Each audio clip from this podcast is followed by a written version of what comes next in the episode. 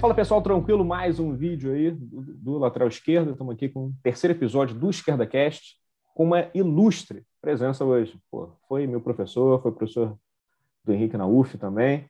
Carlos Henrique Aguiar Serra, Kaique, professor, doutor, professor da, da, do Departamento de Ciência Política, do Programa de Pós-Graduação em Ciência Política da Federal Fluminense. É, coordena, é, fundou o Núcleo de Estudo de Estudos das Violências do Direito e está aqui hoje para conversar um pouco sobre futebol, política, falar um pouco do Flamengo, pensar 2022, como é que está o bolsonarismo e tal. Queria agradecer primeiro a grande honra de ter você aqui, ter topado o nosso, nosso bate-papo aí. E, Kaique, vai ter golpe? Vai ter golpe? É, é uma. Bom, eu vou, vou responder. Primeiro, boa noite aí, prazerzaço estar tá aí com Walter, Rafael, Henrique. Bacana. É, eu acho que isso aí que é legal, gratificante no, no trabalho docente, né? Que os anos vão passando e de repente a gente se reencontra e aí todo mundo super bem encaminhado. É, é uma felicidade. É, bom, vamos lá. Eu acho que é um desejo de golpe, né? Eu acho que é um desejo de golpe, né? porque, embora tenha, né, o presidente tenha sido eleito de uma forma legítima, dentro do devido processo legal, né, que as democracias representativas elas colocam, mas desde o primeiro dia para cá, né, é, não só discursos, mas práticas né, que tentam atropelar, né, quase que literalmente o Estado de Direito. É, então, assim, eu ouvi, né, uma, não é minha, é do Renato Lessa, também cientista político. Ele escreveu um artigo sobre sobre o governo Bolsonaro, né, sobre essa conjuntura. Eu, eu gostei muito de uma de uma expressão dele. Qual é o compromisso desse governo atual? É a destruição. Então, na verdade, acho que o projeto político né, do governo atual, e aí é o Bolsonaro e os apoiadores e seguidores, é a destruição. Né?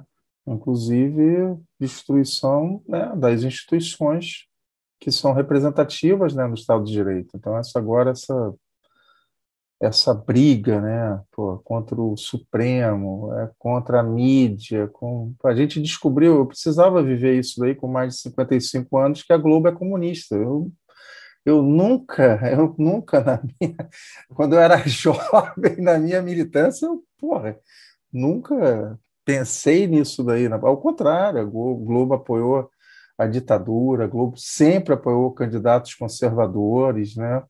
mas eu estava errado, nós todos erramos, né? Porque a Globo ela é ela é comum. Então acho assim, eu acho Coitada que... da Juliana Paz, que trabalha numa organização comunista. É verdade.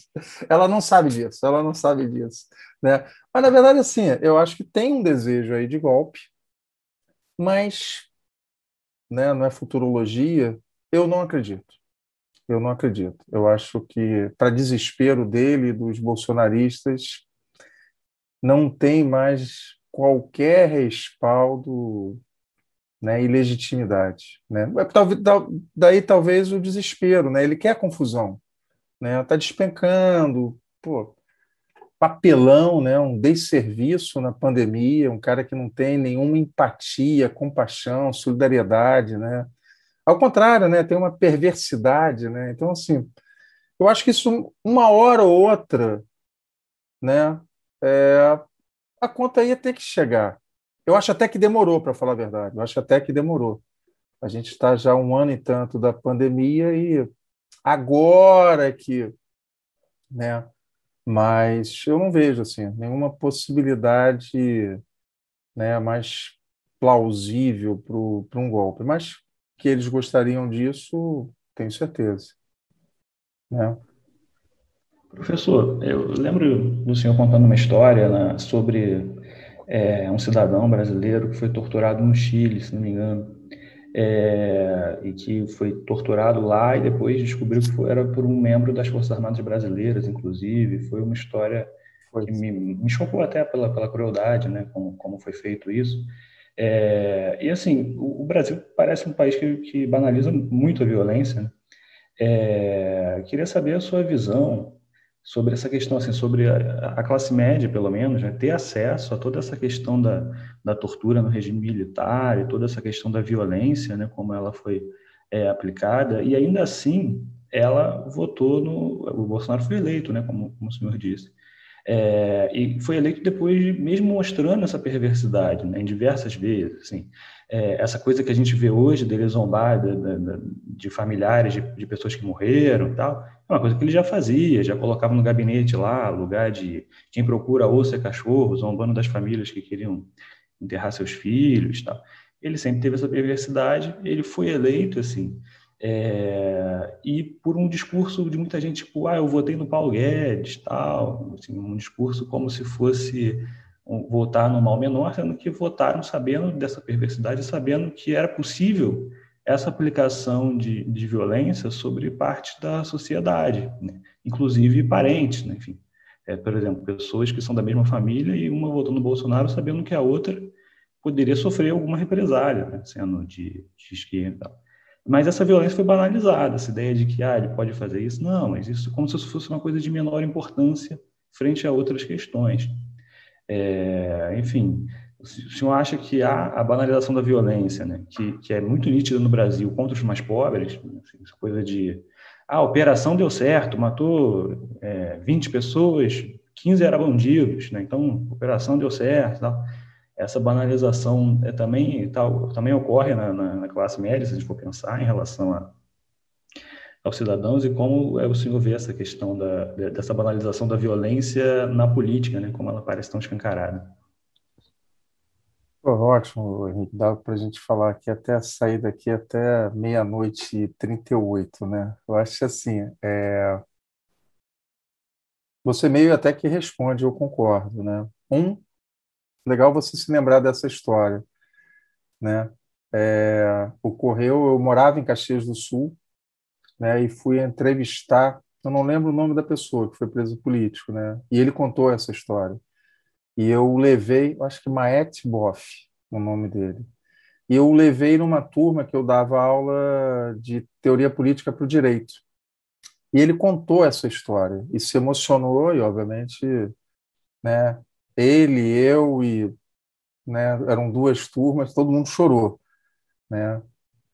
E realmente o que ele falou, infelizmente, verdade, né? Ou seja, a, a ditadura militar ela exportou a tortura, né? Ela aperfeiçoou a tortura. A ditadura militar ela não inventou a tortura, mas a ditadura militar ela aperfeiçoou a tortura, né? Porque avançando, né? É, acho que uma boa parcela, né, informada, desinformada, eu acho que a classe média é completamente desinformada, né, a classe média é extremamente pragmática, né, não tem a representação e não tem a concepção do que o, a sociedade brasileira é, seja violenta. Ou seja, isso aí está mudando um pouco para as novas gerações. Para a minha geração, não. Para a galera de 50 e lá para cima, não. Até porque a gente estudou durante a ditadura, né? Então, o, Brasil é um país cordial, o Brasil é um país pacífico, a coisa do jeitinho, da harmonia, da integração. Não, a nossa história é extremamente violenta, né? Genocídios, extermínios, né? E a tortura, e a tortura, né? Desgraçadamente, a gente, até hoje, a gente está 2021, a gente não aboliu os castigos físicos, a tortura. Né? Então, às vezes, eu fico conversando com pessoas, até que uns ainda dá para conversar, que meio que se arrependeram, outros não, né? mas que votaram no Bolsonaro, se arrependeram. É um pouco isso, ah, vou votar no Bolsonaro, mas, na verdade, eu estou votando no Guedes vou votar no Bolsonaro. Não, mas o Bolsonaro não vai fazer isso tudo. É uma coisa meio esquizofrênica, né? Eu acho que aí precisa de um divã, né? Analistas sejam convocados para isso, né? Como é que você vota numa pessoa esperando que ela não faça o que ela sempre fez? É um cara misógino, é, racista, homofóbico, né? ameaçou a deputada, então, Maria do Rosário.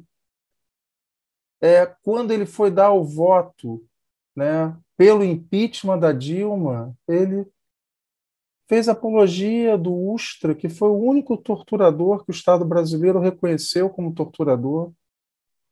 E saiu, Amigos Oi, pois saiu caminhando impune. Sim, isso era isso que eu ia falar, Rafael. Marcou, né?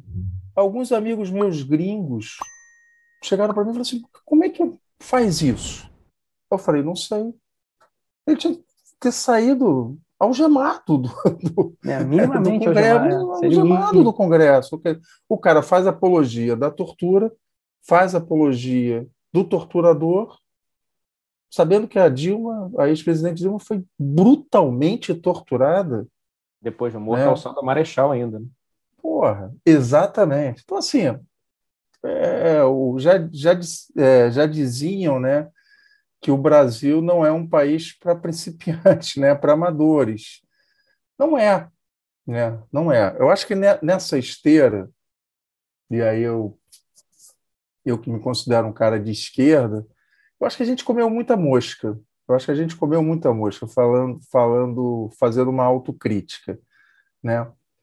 Porque essa onda de direita, ela começou já no final do primeiro governo da Dilma, que foi uma eleição brutalmente acirrada, né? Ela ganhou com uma diferença mínima para o Aécio. O Aécio faz outro desserviço para o país, que no primeiro dia ele fala que é, contra, que foi ilegal, fraude, não aceita a, a derrota. Aliás, essa galera da direita é, não sabe perder, né? Isso aí também tem uma coisa né, histórica nisso aí. Né? Não sabe perder mesmo, né? Já que a gente vai falar daqui a pouco sobre futebol, são péssimos perdedores, né? E aí começa todo aquele processo, né? Teve aquele movimento em 2013, né? E a direita começou a sair de casa. A direita começou a sair de casa. Aos poucos foi se intensificando, né, um movimento anti-PT, né, um antipetismo foi né, sendo, inclusive, a mídia, essa mídia que a gente descobriu que era comunista, toda essa mídia sentava, né, a crítica deitava e rolava em cima. Merval Pereira, Miriam Leitão, toda essa galera da Globo News, toda essa galera, sem nenhuma exceção. Né? Jornal Nacional, então, nem se fala. Né? E a classe média compra, não só a classe média, que ele também foi eleito pelo povão. Eu acho que na eleição dele, né, a gente não tem bola de cristal, né, e também é, é uma interpretação. Se cientista político tivesse a verdade, eu estaria super bem de vida financeiramente. A gente tenta analisar, tenta compreender né, os cenários. Né? Mas acho que houve né, assim, uma movimentação subterrânea. Né? Houve uma movimentação subterrânea. E aí as mídias, essas novas mídias, né, WhatsApp, sabe? Eu acho que isso daí, realmente, para usar uma expressão que a garotada usa, bombou isso daí, né? Bombou, né? O papel de algumas igrejas, né, religiões, seitas, isso daí foi também a aliança que ele faz ainda hoje com né, Malafaia e, e outros, né, eu acho que isso aí foi muito forte. E esse discurso, né, porque não tinha alternativa, né, não tinha assim alternativa, né. Eu até acredito que o Bolsonaro não era o candidato dessa galera da Globo. Até acredito nisso. Sério, acredito nisso. Mas qual era a alternativa então a Lula? Lula preso. Ainda teve isso daí né? O Supremo, né? Que também a gente, um rápido parênteses, o Supremo ele apoiou o golpe em 64. O Supremo caçou Evandro Lins e Silva, caçou Vitor Nunes Leal, caçou Hermes Lima, né? Então, há uma tradição também, né? É, não, não vamos esquecer que as nossas questões não são jurídicas, as nossas questões são políticas. A gente tem que ter né, uma praxis aí de politizar os conflitos sociais. Eu acho que a gente só vai sair dessa crise com a luta política. Não tem. E hoje em dia falar ainda, quem diria que um dia fosse falar isso, né? Mas a gente tem que defender o Estado de Direito. Né? O que o Estado de Direito ele vem sendo, os princípios basilares do Estado de Direito vêm sendo atropelados. Né? Então, na verdade, quando os setores hegemônicos, né, as classes dirigentes, percebem que não tem outro candidato para barrar né, o candidato do PT, né, principalmente do Lula, o Bolsonaro foi a bola da vez. Olha o Estadão, Estadão lá. Difícil escolha. É, não. é, é mas aí é que tá, né? É ótimo, mas tinha escolha. Tinha escolha, né? Porque é o que eu falo isso daí, foi o que eu comecei aqui, é, é, é o que eu falo. Qual é a surpresa diante dos atos, né, dos discursos do Bolsonaro? Para mim, nenhuma surpresa. Né? O que eu posso, às vezes, ficar e falar assim, pô, o cara é pior do que eu imaginava. Ele já era péssimo, ele conseguiu ser pior. E principalmente isso que você falou, que eu acho que é o ponto para fechar essa resposta. Isso daí realmente é, é inadmissível. Essa, né, essa perversidade em relação a quem morreu de Covid, olha, isso não tem. E não falo isso não, meu pai morreu de Covid ano passado. Não, não falo por isso não, não é, não é questão pessoal. Mas é isso, é uma total falta de empatia. O que, que é aquele vídeo dele imitando um doente de Covid, um paciente de Covid buscando ar. O que, que é aquilo, sabe? Não tem, não tem. E ele tem, né? E ele tem aí um grupo que ri, teve, ele faz piada. Oi? Teve também a questão da, teve a questão agora do filho do Bruno Covas, que nem foi Covid também, nesse caso. É, enfim, fora outras questões, né, como, por exemplo, a questão do suicídio, né, como o suicídio aumentou, ele, ele, ele foi falou isso no até um ministro dele que chamam de técnico, né, que é aquele Tarcísio, riu também, quando ele falou que o suicídio aumentou, ele estava certo, ele riu. E também teve uma outra questão de que é, uma pessoa morreu no, durante o teste do Coronavac e, e, era por suicídio e ele falou mais uma vitória de Bolsonaro no Twitter, o Carluxo provavelmente. Mais uma vitória de Bolsonaro, uma pessoa tinha morrido. Enfim, ela tinha. É, enfim, é, é uma série, né? É uma CPF, série. É, CPF cancelado no lado. Cancelado, ou seja, é. ele tem então, tá uma. morte mesmo. O que às vezes a gente brinca, mas é sério, né? É o parece que ele não tem superego, né? Ele não tem superego. Ele matou o superego dele. Ele não tem uma censura moral, uma censura, não tem. Ele não tem um freio social, né? Então, ele é um cara sem limite né? Sempre foi sem limite. Ele foi essa coisa de capitão também. Eu, se fosse militar, eu tenho minha, os dois lados da, das minhas famílias tem muito militar, né? Minha sorte, militares dignos. Eu ficaria profundamente envergonhado. Ele foi expulso da corporação, expulso da corporação. Ele é capitão porque ele foi para a reserva. Então, até até isso, ele foi um mau militar. Né? Mas, sem dúvida, essa questão né, da falta de empatia, dessa perversidade, né, isso aí realmente é, é uma coisa assim que. Que ponto realmente a gente chegou, né? De, é profundamente deplorável isso daí. E o cara, ele ele joga no caos, né? Ele aposta no caos, né? Ele tem tem muito disso daí, né? Eu acho que voltando e, e repetindo, né? Eu acho que com a luta política, com o processo aí de conscientização, de politização, eu acho que o caminho é por aí. É isso, professor. É esse modelo de Estado suicidário, né? Tem que reclamar da estrutura, reclama da oposição, reclama do judiciário. A culpa está sempre no outro e vai dilapidando, como você começou, né? O projeto mesmo de destruição. Mas puxando para o futebol, até para o seu time, Flamengo, tá aí, flamenguista. Terceira, terceira edição do Esquerda Cast, terceiro flamenguista. Tá difícil, tá difícil. Mas vamos lá. Tempo bom. Eu tinha que ter feito o Esquerda Cast nos anos 2000. Márcio Braga reclamando que acabou o dinheiro. ficaria um pouco mais feliz. Um, pouco mais equilibrado. Um tá difícil, mas tá difícil, mas vamos tentar.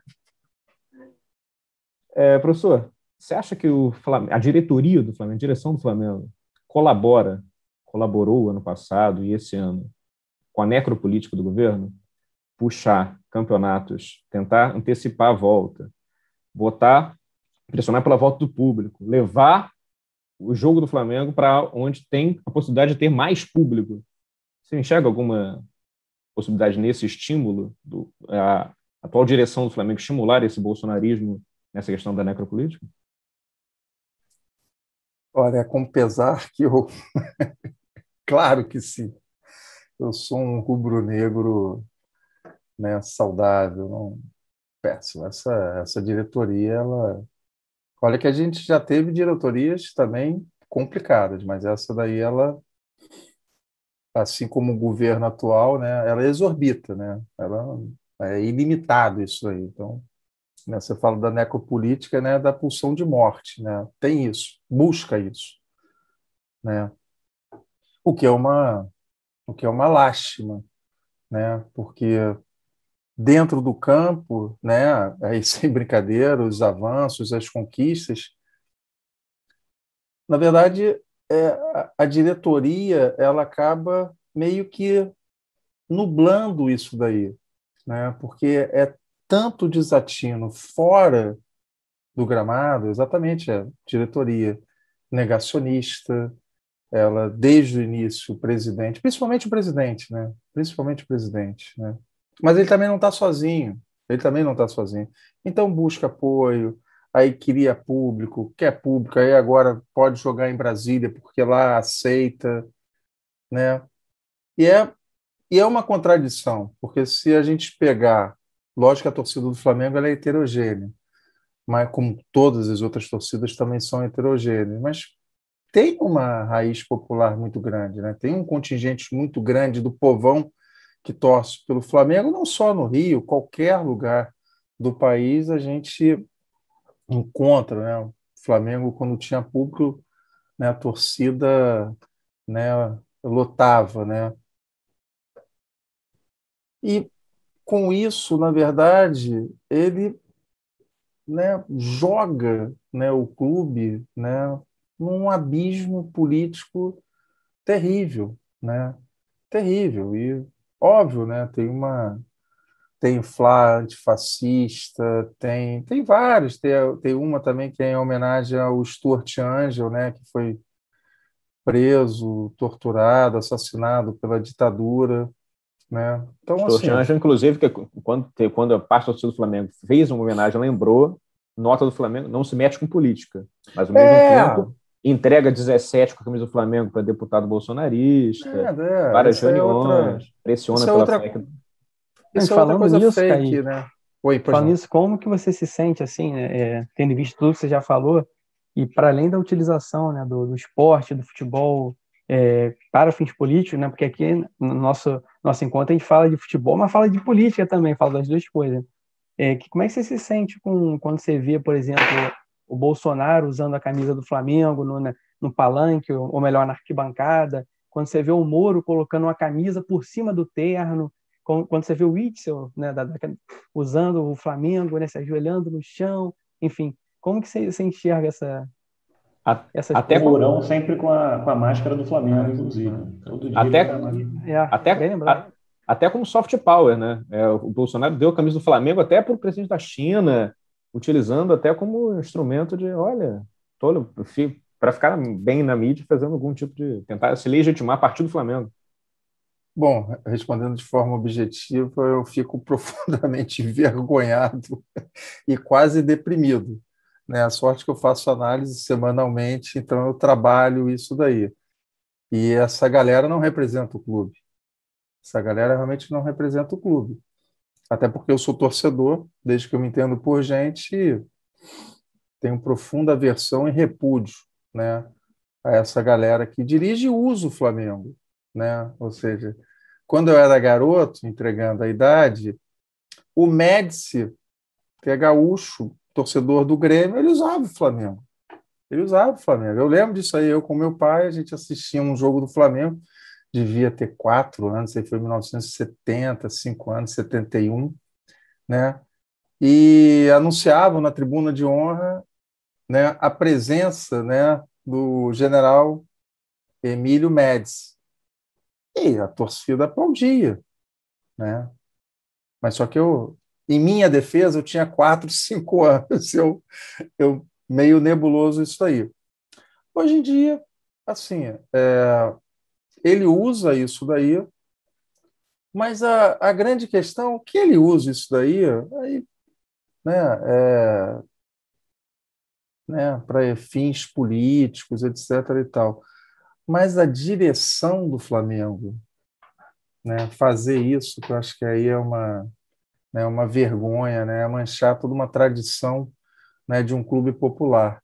Né? E também é outra coisa que é fake, né? Quando a diretoria ela fala que não quer, que futebol não tem nada a ver com política, isso é outra, outro absurdo, né? Por isso que eu achei o convite, quando você descreveu esse espaço aqui, sensacional, porque é, a política ela não está ausente do futebol. E qual o problema de, de ter política no futebol? Né? Agora, o problema é esse, é quando você tem essas figuras nefastas, né? né? um Mourão, botar... Não tem absolutamente nada a ver isso daí. Não estou falando pela paixão clubística dele, cada um torce. O Braga Neto é botafoguense. Não, não, não é isso. Tem a paixão clubística. Mas você usar e a diretoria se fusionar nisso, aí isso aí realmente é, é, dá vergonha, realmente dá vergonha e dá uma. Né, eu, eu me prometi, enquanto a pandemia não acabar, enquanto as autoridades que realmente entendem do riscado e a variante Delta, principalmente aqui no Rio, voltou a incomodar, uma galera acha que acabou a pandemia, não acabou a pandemia. Né? Eu não retorno aos estados. Olha que eu adoro Maracanã, adoro ver jogo presencialmente, mas eu, eu não retorno exatamente para não contribuir. Eu acho que isso é uma forma, não contribuir com essa diretoria. Né? Então, aproveitando sair... essa deixa aí, Caí, Oi, pois não. que você levantou e você trouxe um relato né, do, da, da, dos tempos de arquibancada, né, do antigo Maracanã, do bom e velho Maracanã. Né? É, você tem algum, alguma memória mais, mais forte ou um jogo mais marcante, né? mas como, como torcedor nas arquibancadas?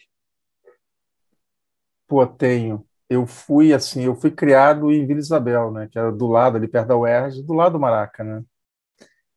E eu sempre, meu pai é tricolor, papai era fluminense, por isso que tá eu. Tá correto, seu pai.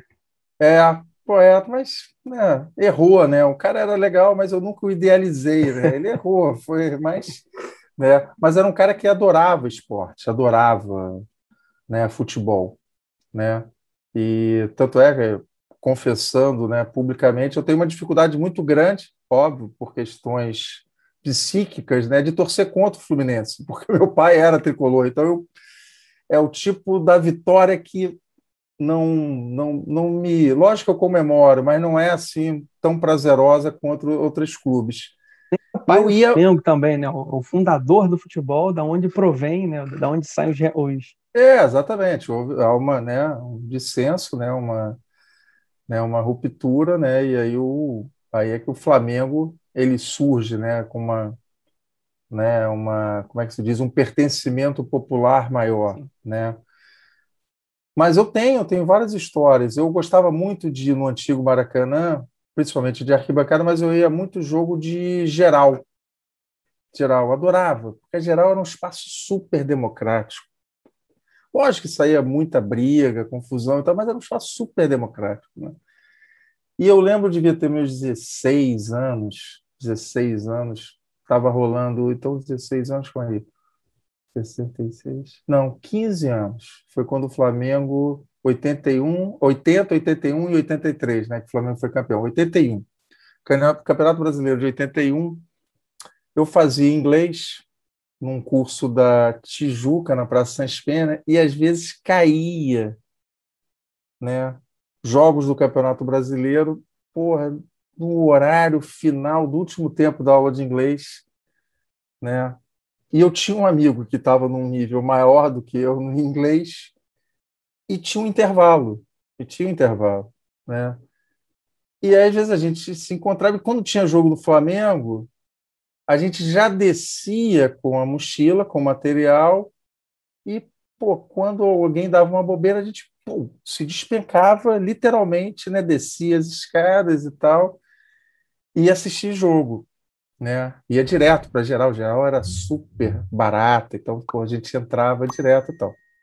Um belo, uma bela noite, chuvosa, é, eu tinha a prova e depois a professora ia fazer a correção, uma coisa assim tal. Eu fiz a prova voando, esperei esse meu amigo e não deu outra. Chegou assim mais ou menos oito e meia, eu, a gente vazou né, do curso. Mas tá. E, pô, amarradaço. Eu cheguei, eu acho que era Flamengo e São Paulo, uma coisa assim. E eu estava assistindo, né? Começou o jogo e tal. Nisso, tô eu, esse meu amigo, à minha esquerda, a gente ficava bem no, no meio né, do, do campo. A gente tem visão lateral, né, periférica. Eu vejo um cara se aproximando e eu pensei assim, falei, porra, esse cara é parecido com meu pai. Mas, porra, tô viajando, porra. Meu pai, porra, meu pai, meu pai era dentista, né? Tinha consultório na Tijuca. Falei, pô, papai tá trabalhando, pô, ele ia, até, ele ia atender até tarde. E o cara veio se aproximando. Eu falei, pô, mas é parecido mesmo com meu pai. E aí a ficha começou a cair. Eu falei assim, pô, o cara tá todo de branco. Meu pai, como dentista, trabalhava de porra, era o meu pai. Meu pai, o último cliente não foi, a de Murphy, né? O último cliente não foi. O papai passa, nunca fez isso. O papai passa no curso para me dar uma carona para a gente voltar para casa. Quando ele chega, a coordenadora estava pé da vida. Ela falou assim: não, seu filho, aliás, quase toda quarta-feira ele não assiste o segundo tempo. Aí o papai, porra, Kaique foi pro, pro Maraca. E o Flamengo ganhou e depois a gente comemorou e tal, mas em casa levei uma bronca pedagógica da mas muito assim, muito era assim, final de semana era muito muito gostoso essa, né? E o Maracanã ele tinha tinha muito isso daí, né? Eu acho que o Maracanã ele perdeu, ele se não é saudosista bobo, não. É, eu acho que ele perdeu isso aí, ele se elitizou, né? A torcida do Flamengo, ela deu uma branqueada, né? Eu acho que isso aí perde um pouco, né? Perde um pouco da autenticidade, né? Eu gostava muito de ver a geral, aquela mistura e tal. Hoje não. Hoje é padrão FIFA, né? Lógico, é confortável.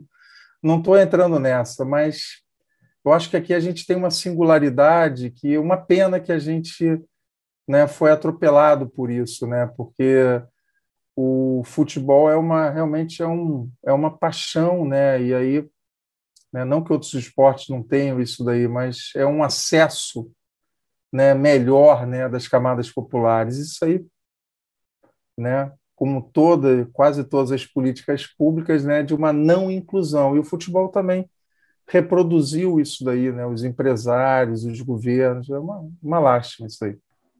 Eu lembro, inclusive, né? Sempre menciono aqui a questão da, da cadeira retrátil, né?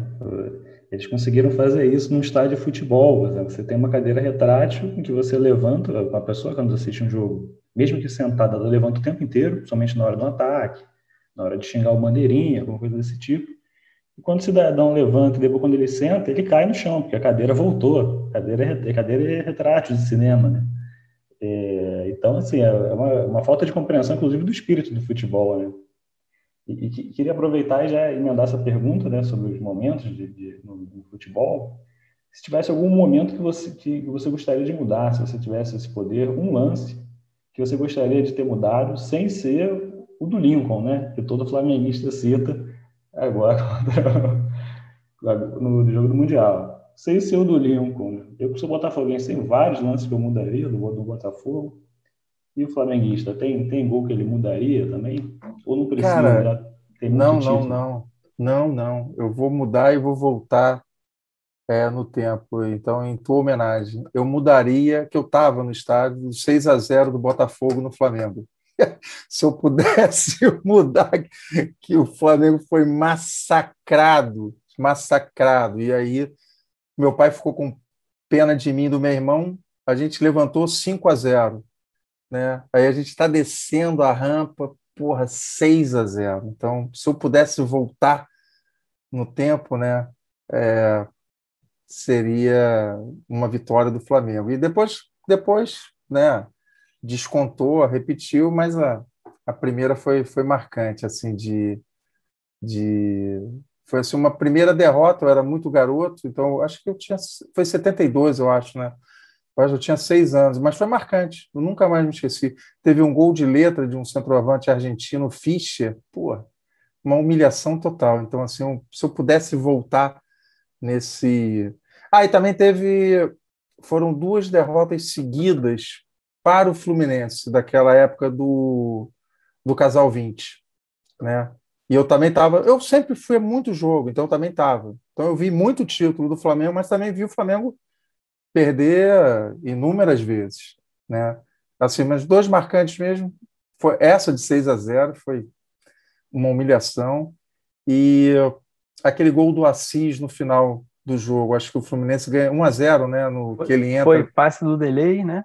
Exatamente. É. Ele entra e é. fuzila ali. Finalzinho. Com... É, finalzinho. Aquilo ali, se eu pudesse, né? Ele podia ter um pequeno Não, deixa, estiramento. Deixa é só o que eles têm. Se tirar isso, já era. Vai sobrar o quê? Se tirar o 6x0 do Botafogo, vai, ficar pouca coisa para a gente comemorar aqui. Né? Já tá difícil. Pô, mas você perguntou, uma coisa marcante. coisa marcante é isso, 6 a 0 é. para uma criança. Isso aí realmente foi assim impactante isso daí.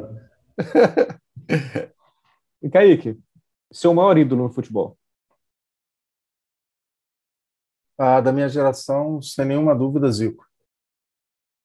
E maior figura maior, maior figura do futebol que te decepcionou fora das quatro linhas? Ih, pô, vários, cara. Aquela galera da seleção de 70. Olha, na verdade, a gente conta nos dedos quem não decepciona, né? Então, João Saldanha, né? Afonsinho, Sócrates, né? Mas uma galera completamente, né, alienada, né? O próprio Pelé, né? Então, assim, não decepção que o Pelé foi foi né, o maior gênio né, do futebol, ele e o Garrincha, né? Eu acho que o Garrincha tinha que ficar também no mesmo patamar né, do, do Pelé, que era um, era um gênio né, da bola, mas vários assim de, de... o próprio Zico politicamente um desastre né o Zico foi o colo então um desastre. Mas assim enquanto jogador do Flamengo é que ele não rendeu na seleção que ele jogava no Flamengo. Mas da minha geração 55 anos para cima, eu acho muito difícil ter uma... Júnior também, Júnior também uma outra, aquela geração que ganha o primeiro Campeonato Brasileiro em 1980 contra o Atlético no Maraca, era realmente era um timaço. Aquela, aquela geração era era sensacional. Lançar uma pergunta reflexiva. Jorge Jesus o Carlinhos? O que é mais representativo para o Flamengo? Bom, em termos de história, o Carlinhos, né? Carlinhos foi, foi campeão brasileiro também, né? O Carlinhos era um, foi um baita jogador, não peguei, mas também foi um excelente técnico. Mercosul mas, também. É isso. Mas o, o Jorge Jesus, o que ele fez, cara, foi um tsunami né, em 2019. Né? Tsunami. Lógico que o Flamengo tinha um timaço, mas a pegada do português, né? Eu, eu e uma galera assim da minha geração, a gente, né, vê jogo, né? Um primo meu, né, que é primo da, na verdade, primo da minha mulher e tal, que é flamenguista, mesma idade e tal. Na geração do Zico, né, quando o Flamengo fazia um, dois, o Flamengo queria mais. O time não parava. Né? Com o Jorge Jesus voltou isso daí. Eu nem sei o que é isso. Meu time faz 1 a 0 tem que segurar. Calma. Chuta a bola. Fura. É, o Fluminense é... Roger é pior ainda. recua, reclama né? não. É. Né? Mas recua. Recua antes assim, de fazer o primeiro gol é. ainda. E o Jorge Jesus não. O Jorge Jesus, o time tá ganhando, estava ganhando de 4 a 0 do Goiás. O Jorge Jesus estava dando esporro na, na lateral do campo. Estava dando, sabe, gritando. Então, eu acho que o Flamengo pegou aquilo ali, lógico, um timaço, mas pegou muito isso daí, né? E ano passado já foi, né, já um pequeno né, é, declínio, né? E eu acho que agora com o Renato, eu acho que o Renato ele tem, né, como se diz, né, tem um papo de boleiro que ele está recuperando alguns jogadores, né? E ele também tinha muito desejo, né, de ser treinador do Flamengo. Então acho que ele está passando também muito isso daí. Mas Carlinhos Jorge Jesus acho que tem que contextualizar, né? Mas o Jorge Jesus pelo que conquistou ganhou tudo, né? Ganhou tudo. Então assim é, é Portugal era bom mesmo.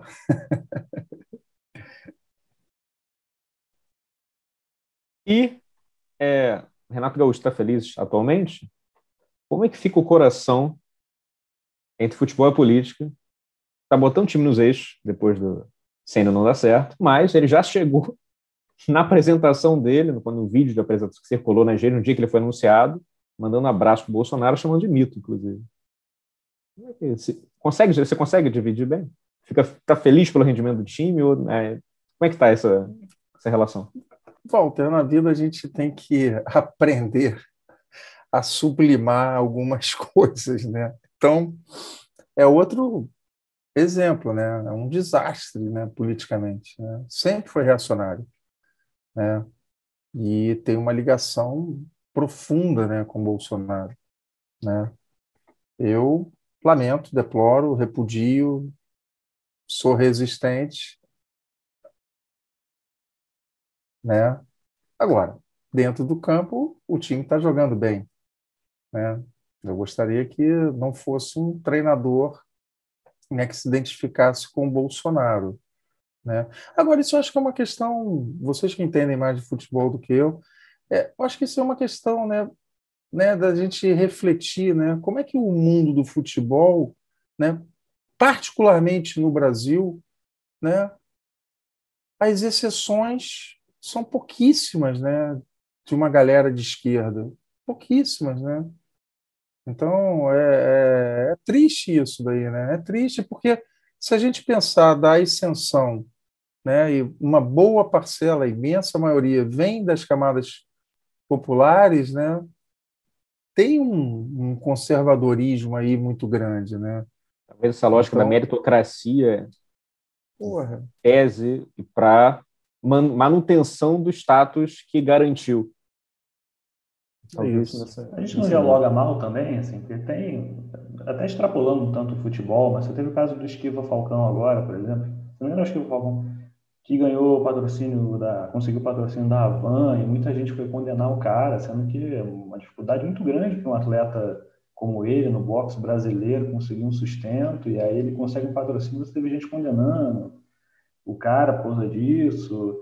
É, enfim, jogadores que você vê que são de camadas populares, que às vezes fazem um discurso que é cultural do país, e já vem gente de esquerda meter o pau, dizer que o, que o futebol é um espaço de, de, homofobia e tal, um discurso assim que é muito sectário, né? assim, afasta muito também, né? É, Talvez se a gente fosse, enfim, pensar pouco, em mais... Pouco pedagógico. Pouco pedagógico, é. É, tem, eu acho alguns tem... discursos, eles são absorvidos. A própria questão do racismo, você vê jogadores do próprio Flamengo que absorveram isso, até uma figura como o Neymar, por exemplo, que é um cara mais despolitizado, mas que também tira foto com o Bolsonaro. Você vê uma galera que absorve isso, assim.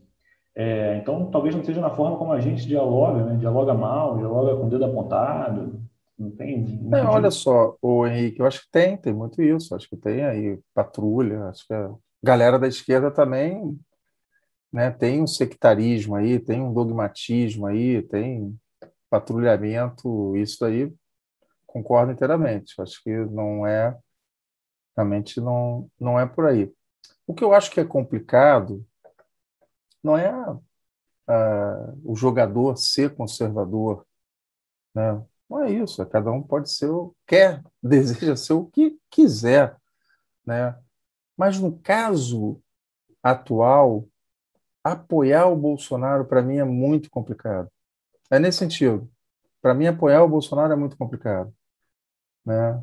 Porque pô, governo genocida, né? Um, né? Discurso e práticas fascistas, né?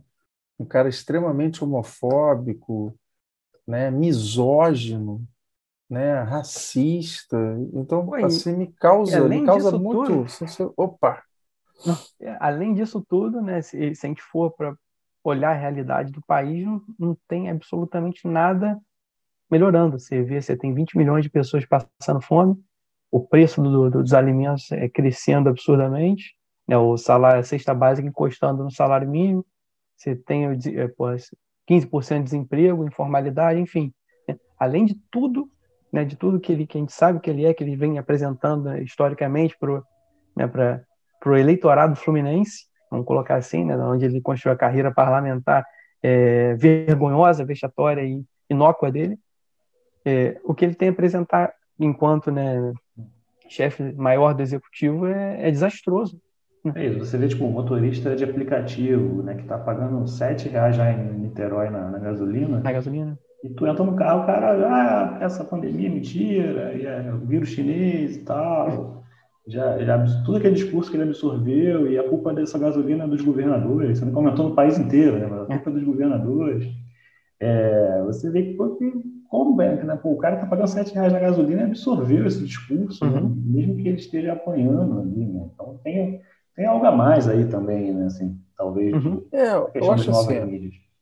Eu acho assim. É, eu acho que nesse sentido, né? É, historicamente falta, né? Falta, né? É uma lacuna, né? Da sociedade diferente. Se a gente for aqui para os nossos vizinhos, né?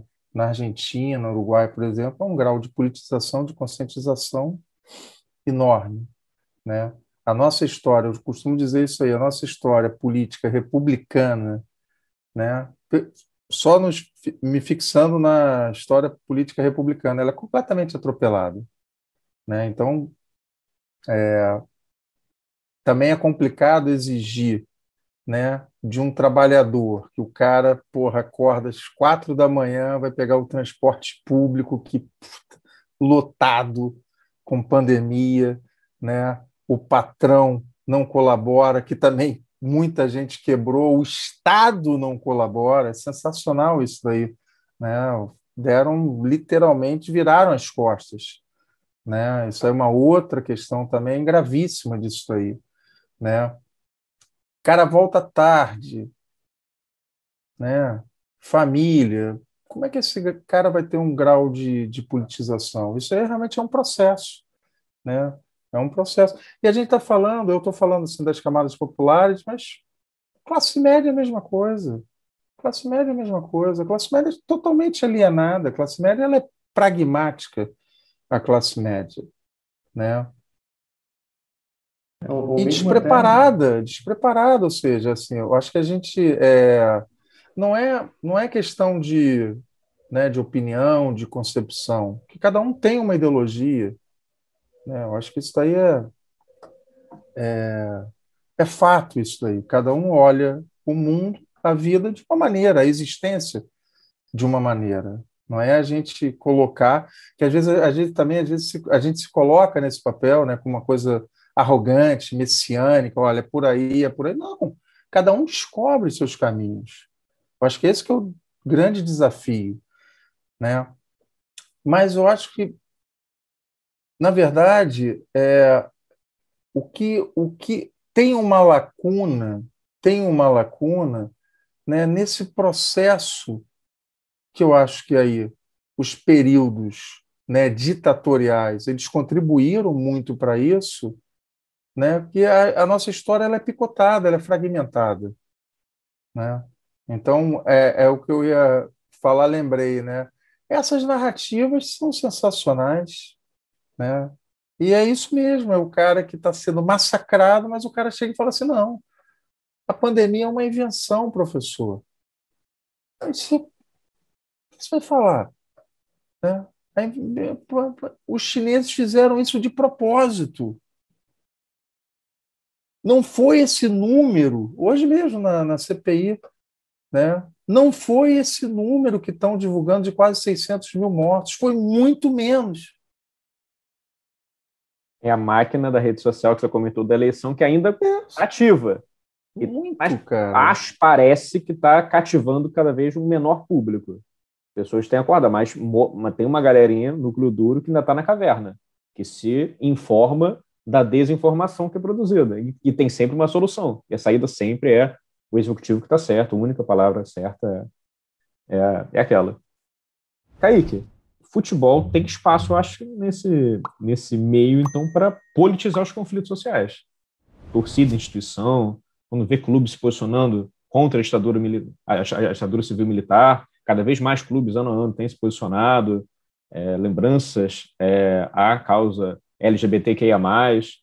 Você enxerga com bons olhos essa mistura, instituição, torcida organizada? Total, total. Acho que essa, esse vai ser por aí. Né? Vai por aí. Houve uma, né, uma, uma frente né, dos clubes aqui no Rio, antifascismo. Isso aí é inédito, isso aí. Flamengo, Botafogo, Fluminense, Vasco, né? A gente pode contar, ah, mas é uma minoria, mas não importa. Porque quando eu estou falando que é um conservadorismo, primeiro que esse conservadorismo ele não é natural no Brasil. Né? Conservadorismo se inscreve no processo de formação histórico-social brasileira, uma construção social política. Né? Mas sempre houve resistência, né? Sempre houve resistência. Acho que isso aí também é, é legal passar também essa, essa reflexão a gente pode estar tá perdendo, e está perdendo, né? Está mais do que 7 a 1, mas a gente está reagindo. Eu acho, eu acho que é, é, um pouco isso daí, né? Porque, né? Eu acho que talvez, talvez um, um papel que eu, que eu penso assim, né? Do intelectual, né?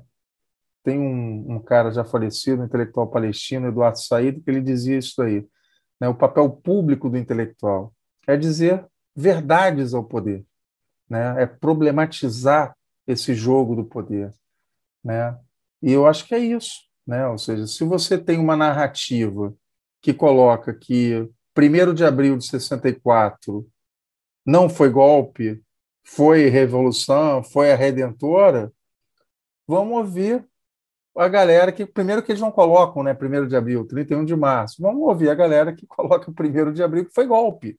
Né? Então, tem que ter esse leque, né? Tem que ter esse leque e tem que, na verdade, que eu acho que aí é, também é outro, daí é bacana esse diálogo, é também de politizar o futebol. Eu não vejo problema nenhum. Eu lamento a opção política da diretoria do Flamengo pelo bolsonarismo, né? Mas futebol e política se casam, né? Se fusionam, fazem parte, né? E eu acho que sim, que tendo esses movimentos né, nas respectivas torcidas, eu penso que isso aí pode sim, produz efeitos. Quando os jogadores, né, acho que foi nas Olimpíadas agora, né, eles se ajoelharam, né, né, né que virou né, um ícone, né, uma imagem né, contra né, a violência, né, o assassinato daquele George Floyd, né, Ué, isso aí se expandiu. Né? Alguns não fizeram isso, alguns fizeram assim. Mas foram poucos que fizeram assim, entre os jogadores. Então também é um processo né, de politização. Né? Eu, eu, eu não vejo muita saída, né? não vejo muita saída por aí. Né? O, o para mim o que o, o que para mim às vezes eu fico muito né, é, angustiado é quando a informação ela é cerceada.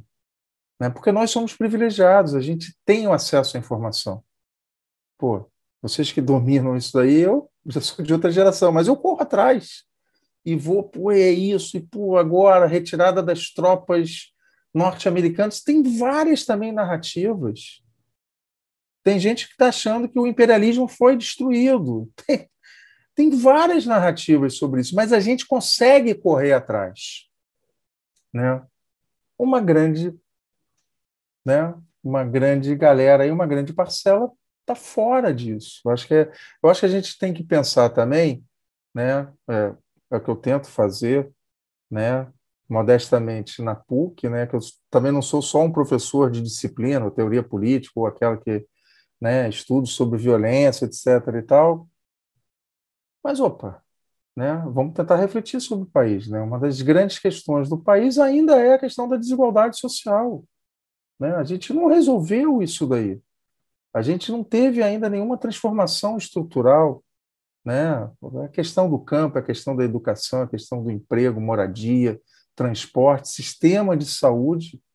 Pô, e mesmo sendo solapado, é o SUS que nos salva, são as instituições públicas que nos salvam, literalmente, pessoal, literalmente. Então, né, é, é isso. Como é que a gente vai falar sobre o processo de politização se a gente não falar também sobre a questão da violência de gênero? Né? Desde que esse governo assumiu, a violência contra a mulher avançou a violência né, contra grupos LGBT cresceu assustadoramente. A gente também não vai falar do racismo estrutural da sociedade. Então, assim, é, questão das drogas, a sociedade ela tem que discutir isso daí.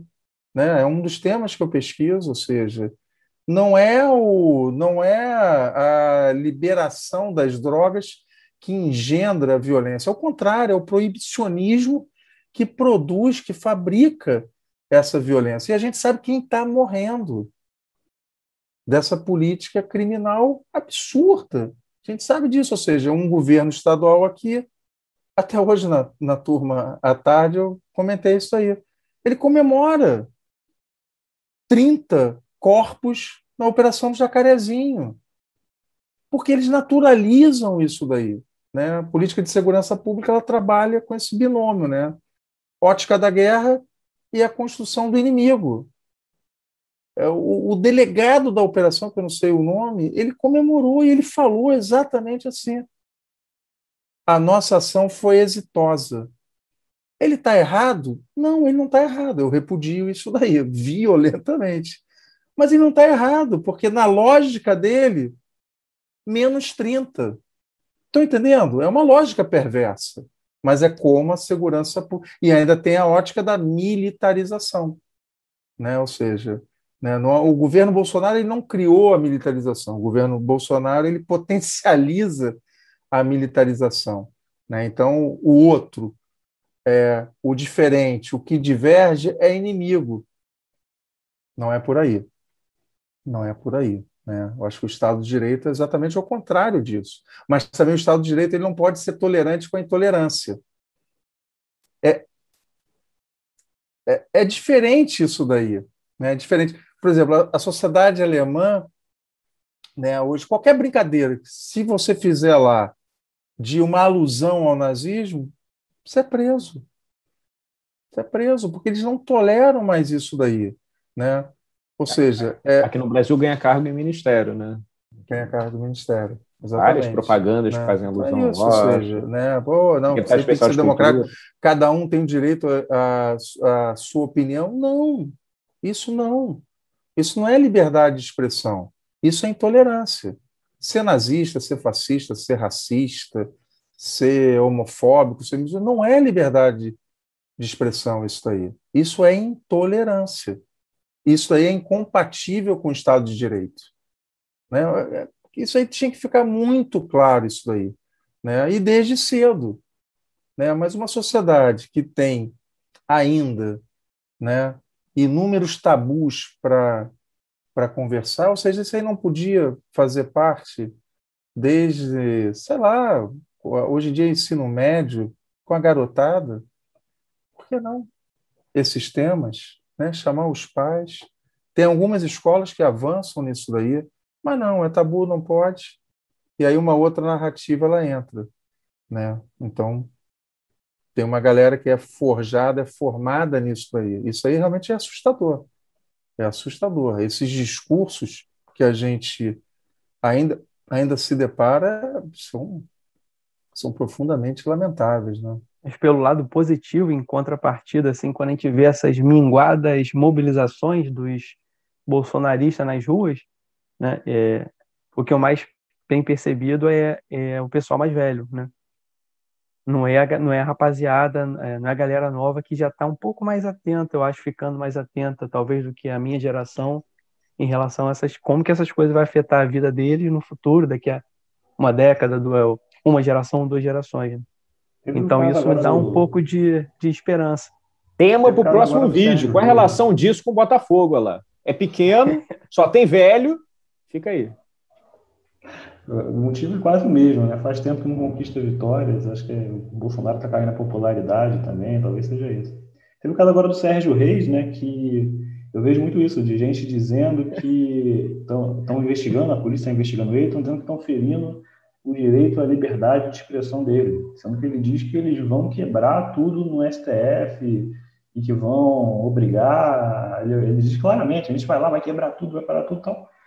E, e aí a polícia vai investigar, obviamente, né? Você tem o negócio do Roberto Jefferson, né, com as armas, dizendo que, que vai derrubar o Supremo e tal. E aí ele, a pessoa é investigada, ou enfim, se dá uma solução mais drástica, começa na, na própria prisão, e aí, não, mas é o direito à liberdade de expressão, né? Que o cara tem de dizer que vai praticar um crime. Isso é liberdade de expressão. Vou matar é. alguém. Né? É, de é novo. Liberdade de expressão não pode se coadunar numa prática da intolerância, né? do ódio contra o outro. Né? Não tem. Isso aí todo. É, todo e qualquer Estado de Direito tem limites, tem regras. É isso, não é ficar defendendo prisão a torto ter direito, que até eu problematizo isso daí, não é? A questão não vai passar jamais pelo direito penal, a questão ela é política. Mas não dá para chegar e é, o filho lá, não sei qual é o zero, né? O AI-5, não pode. Não pode, é inconstitucional isso daí. Não aconteceu nada com ele, com o outro não, aquele fortão já já mudou de é, já mudou, né? E quando ele foi dar a entrevista, ele inclusive já baixou o tom, né? É, a questão deveria, né? Não deveria ser como vem sendo conduzida, né? A que ponto também a gente chegou? É o Supremo que está Alexandre Moraes é que está balizando isso. É por isso que eu falei né, no começo aqui do nosso papo. O Brasil não comunista. é. Comunista! é, não é para principiantes o Brasil. Né? Então, é, pô, a gente quer, tá?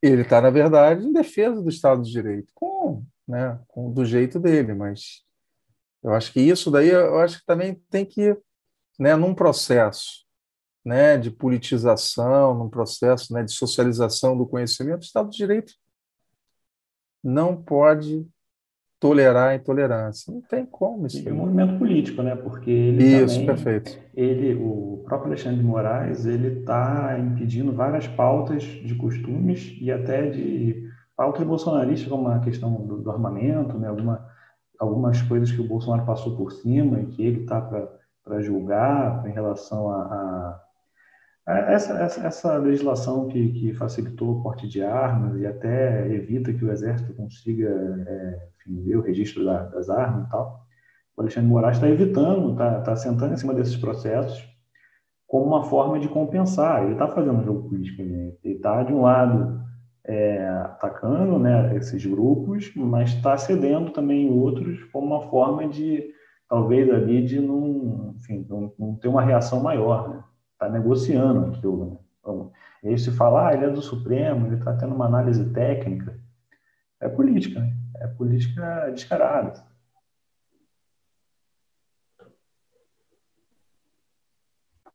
Perfeito, acho que é, é isso. Acho que a gente não vai. O Supremo, né, para usar uma expressão religiosa, né, uma metáfora, o Supremo não vai nos salvar a luta política pode nos libertar, né?